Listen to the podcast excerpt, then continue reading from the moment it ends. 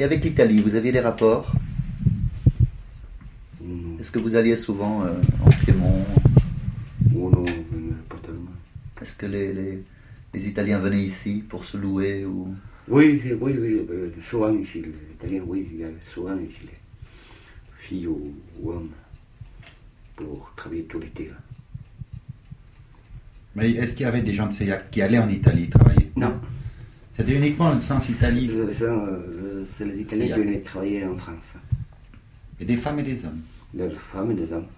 Alors les, les hommes, ils, ils mendisaient des, des valets, des varlets, et, la, et les femmes, c'était des chambrières. C'était des bonnes, mais en patois, ils étaient des chambrières. Ils, se- ils- ils se comprenaient?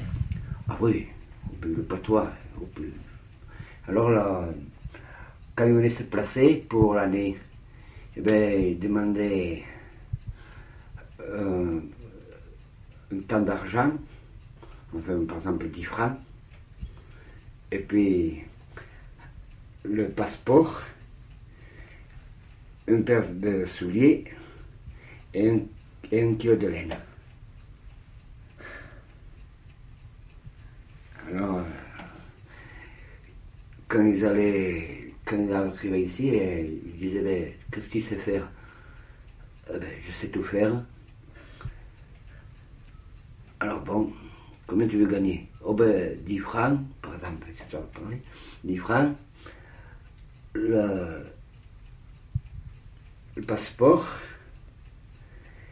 et une paire de chaussettes, chaussures et un kilo de laine.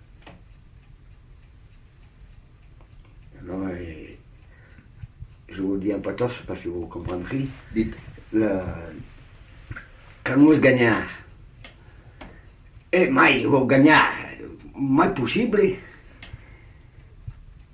10 liros, le scarpo la foglia, le scarpo e la foglia un chilo dell'anno.